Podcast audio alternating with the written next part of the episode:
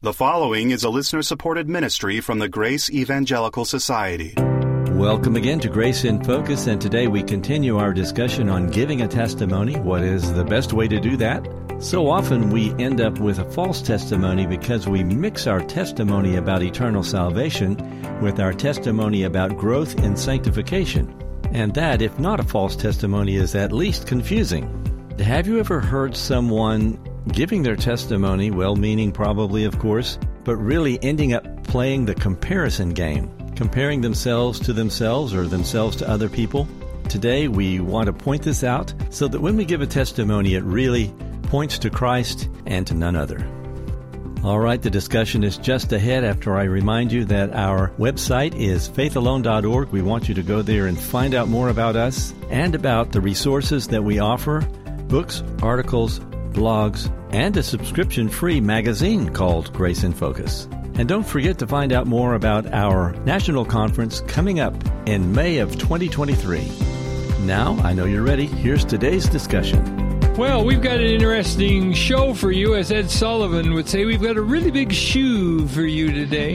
and it's something about Jenny Craig. Is, is that right, Catherine? What did you say that's, about that? That's right. So we've been talking about testimonies and some of the misconceptions with them and the just general confusion. Right. And I relate it to Jenny Craig commercials. I call it the Jenny Craig fallacy because you know, we all know those weight loss commercials. Maybe it's Weight Watchers is another one. Any of those kind of commercials where you see these people and they're three, four, five hundred pounds. They're usually sad and depressed looking, Right. and boom, They've lost 150 pounds. overnight and Yeah. it's just like they're and now it's all in color and they're in a great cocktail dress or whatever and we tend to present our testimonies in that way and Instantly, I'm like this. Right. I've lost all this spirit, if we could say spiritual weight, right? Yeah. All of these sins that I struggled with, now they're gone. You know, those desires I had before, I don't have them anymore. And I've lost all this weight, just boom, automatically. Yeah. That's very common. And I think it leads to a lot of frustration with people because they hear testimonies like that and they expect to lose all of their spiritual baggage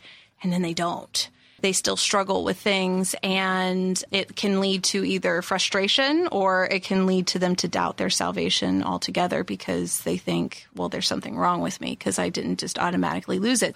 But we all know the Jenny Craig commercial doesn't tell you about the six months of dieting or the weight loss surgery maybe or you know working out and Or the different lighting, or the makeup, or the, makeup- different outfit, yes, or the all the. months of work and effort that goes into that. And so we live in a culture that's very immediate gratification, right? We want the immediate Right. gratification. And that, I think, thinking has infiltrated the church. We want the immediate gratification of, okay, everything's great now in my spiritual life and I'm, I'm perfect and I no longer struggle with these sins. The implication in a lot of testimonies, Mm-hmm. if you too come to faith in Christ, it's guaranteed that your life's going to be transformed. Right. That's what is being sold. Yes. Where this gets fleshed out, uh, just a small example is in summer camps. These kids go Christian camps and they're put into this little bubble. You do the altar calls and the music's wonderful, blah, blah, blah. And they think because I went forward and because I accepted Christ or I surrendered or they, you know, they have all of these concepts that are thrust at them that when I go home, I'll have that spiritual high All the time. all the time. And so then they go home and what happens? Yeah, we saw this all the time with All the Crusade. time, right? What would happen is people would come to a Christmas conference, they'd go on a summer project or whatever, and when they would get back to it, there'd be this kind of depression that would set in. 100%. And it would be hard for them. So then what we had to do was have weekly meetings Mm-hmm. to keep pumping them up. And that's kind of, by the way, the charismatic model, right? Yes. You come and you see people speak in tongues or hear people speak in tongues. You see people healed. You hear prophetic messages about Right. what's going to happen in the future. All of this kind of gets you from high to high to high. They're chasing that experience, but then you still have to go back to your life. And life is messy, and you still have those struggles that you've got kids coming in, and maybe they're struggling with a porn addiction, or maybe they're struggling with mom and dad, or whatever it is, and they go back home and it's still there. It's selling false goods. Could we be that blunt about it? Could we be that Yeah. harsh and just say when we present these testimonies that make it look like we've lost 500 pounds overnight, we're selling a lie. And we're setting people up for failure because they're still going to struggle with things. And we've really caused a lot of confusion, I think, in this way.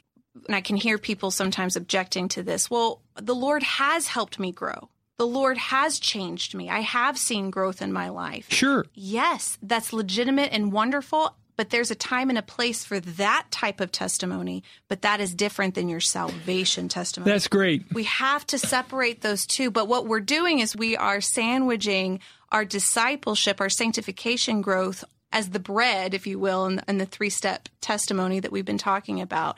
And that's on either side of our salvation. And so we've really got to be careful in keeping them separate. Well, you- you're basically talking about merging justification and sanctification. That's exactly right. And Yes. the first time I heard that, I graduated from Dallas Seminary. I went on I got a doctorate from Dallas Seminary. I taught out at a college in East Texas. Then I was hired by Multnomah. Mm-hmm. I got out to Multnomah and I was scheduled to debate one of my fellow faculty members on Lordship Salvation. Yeah. And I remember I was talking to the head of the theology department and he said to me, you know, Bob, the difference between you and the person you're going to be debating is your views on the relationship between justification and sanctification. I said, what, how so? He said, well, the person I was going to debate believes that those two are enmeshed to where it's impossible to be justified without sanctification occurring. Right. It's a guarantee that if you're justified, you're going to live a life that's sanctified and you're going to persevere to the end. Mm-hmm. And he said, Your view is salvation and discipleship are distinct, mm-hmm. and there's no guarantee that if you're justified,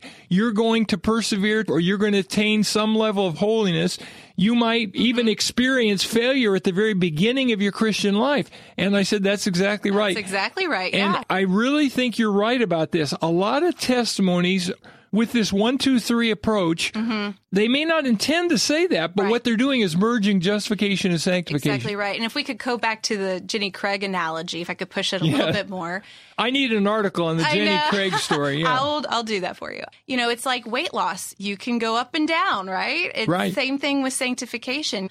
Maybe you you're doing well and you're walking with the Lord and you seeing him transform you and then you fall into sin and maybe you fail and I shouldn't say maybe. When you fail, you know, you're not walking with the Lord, you can gain quote gain some weight back, right? It's analogy, so it's not perfect, but I think that's a better way of looking at it rather than it's all a one time event. I like that. I think Swindoll wrote a book called Three Steps Forward, Two Steps Back, Yeah. Mm-hmm. something like that. Any progress we make in life is typically so many steps forward and then some setbacks, right? It's rarely there's just a linear movement upward and onward. A really good example, in my opinion, of how this impacts not only our lives but our interpretation of Scripture is in Acts 8 when Simon comes to faith. Right. Simon the sorcerer.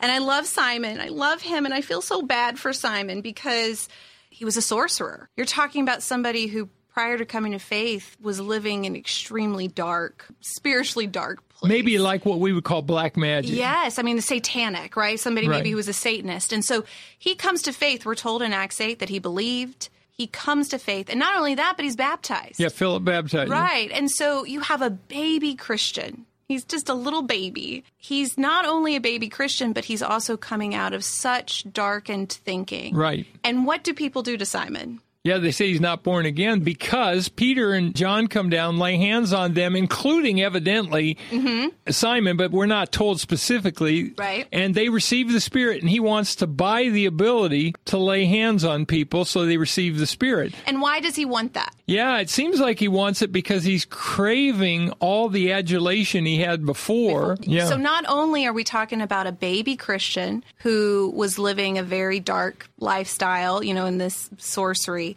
but we're told in the text that he was very popular because Yeah. of it. And he was fairly wealthy, we could assume, right? He had some money, Yeah. he's bribing Peter. So that's a whole lifestyle. That's a lot of spiritual weight, right? We're going back to the Jenny Craig analogy. He's coming to faith with a lot of baggage. And what do we do? We to all him? do, to And some we- extent. We all do, but I think he's just such a poster child of what we're Yeah. talking about here, where we see baby Christians and they come to faith and they, they struggle. They need somebody like Peter to come alongside them and say, hey, you need to turn from this. This is going to really cause you some problems if you continue down this path. That's loving. That's what discipleship looks like. But what do we do? we throw the baby out with the bathwater. We say he's not saved, he's just going to hell. And because why? Because he was immature? Because he didn't become super Christian overnight? It's so sad because a lot of commentators are going to say he wasn't saved. And I just, I, I want to ask them, where's the opportunity for baby Christians to grow? And the grace, like, where's the grace for Simon? You're talking, I mean, how could he know? How could he know that? I mean, yeah, he's stupid because he's a baby. And But so- you know, the funny thing is, the text doesn't say Simon said he believed. Yeah, Luke tells us Simon himself believed and was baptized. Correct. So either Luke got it wrong or he was born again. Right. And that his wanting this ability to convey the Holy Spirit by the laying on of hands was a definitely wrong attitude. Right. The reason I bring it up is how many times do we do this with our testimonies in that we present this idea that you're just going to become this great, wise, mature Christian. And if you don't fit that mold, then people are going to treat you like Simon. They're going to say you're not saved. The ultimate result of these testimonies is one of two things. Either you will begin to despair. You look at yourself and you realize that I still sin and I still struggle, and so you despair, become depressed, or you just leave the faith because you just think this doesn't work. I'm, Right. I'm still failing. Or on the other side of that spectrum, it's going to lead you to legalism. It's going to lead you to live a life where you are looking to your works for assurance and you're constantly chasing that. And looking down on everybody else. And you have to look down on everybody else because it's constantly a comparison game, which is what we're doing with testimonies, right? Look at me, look at my story, look how awesome I am, and look at this transformation I've had, and this is how you know I'm saved. And we're pointing people to ourselves and our works. And again, our goal should be that we point people to Christ and the promise of eternal life. Okay, next time, let's see if we can talk about how we should do it. That's exactly what's next. Yes. All right. Okay. All right. Thanks a lot and keep grace in focus. Thank you both for that great discussion. Would you like to deepen your understanding of Scripture and the Christian life? Well, a great place to start is our website. It's faithalone.org. That's faithalone.org. We've got all kinds of free materials on the site available for you. One of those, which is extremely popular, is our magazine, Grace in Focus. It comes out six times a year, it's full color, easy to read, and people are really growing who read it. So stop by and get a free subscription at faithalone.org. We would like to thank all of our financial partners who help us keep this show going. All gifts are tax deductible and very much appreciated. If you'd like to find out how you can be a financial partner, visit us at faithalone.org. We are so happy when we hear from listeners. Maybe you've got a question or comment or feedback. If so, please send us a message. Here's our email address. It's radio at faithalone.org. That's radio at faithalone.org. Next time on Grace in Focus, our last podcast of the year, Catherine Wright will give some additional, almost concluding thoughts about giving a testimony. What is the most clear way to share a testimony, the most helpful way? So join us next time on Grace in Focus. This is the Grace Evangelical Society reminding you to always keep grace in focus. The proceeding has been a listener supported ministry from the Grace Evangelical Society.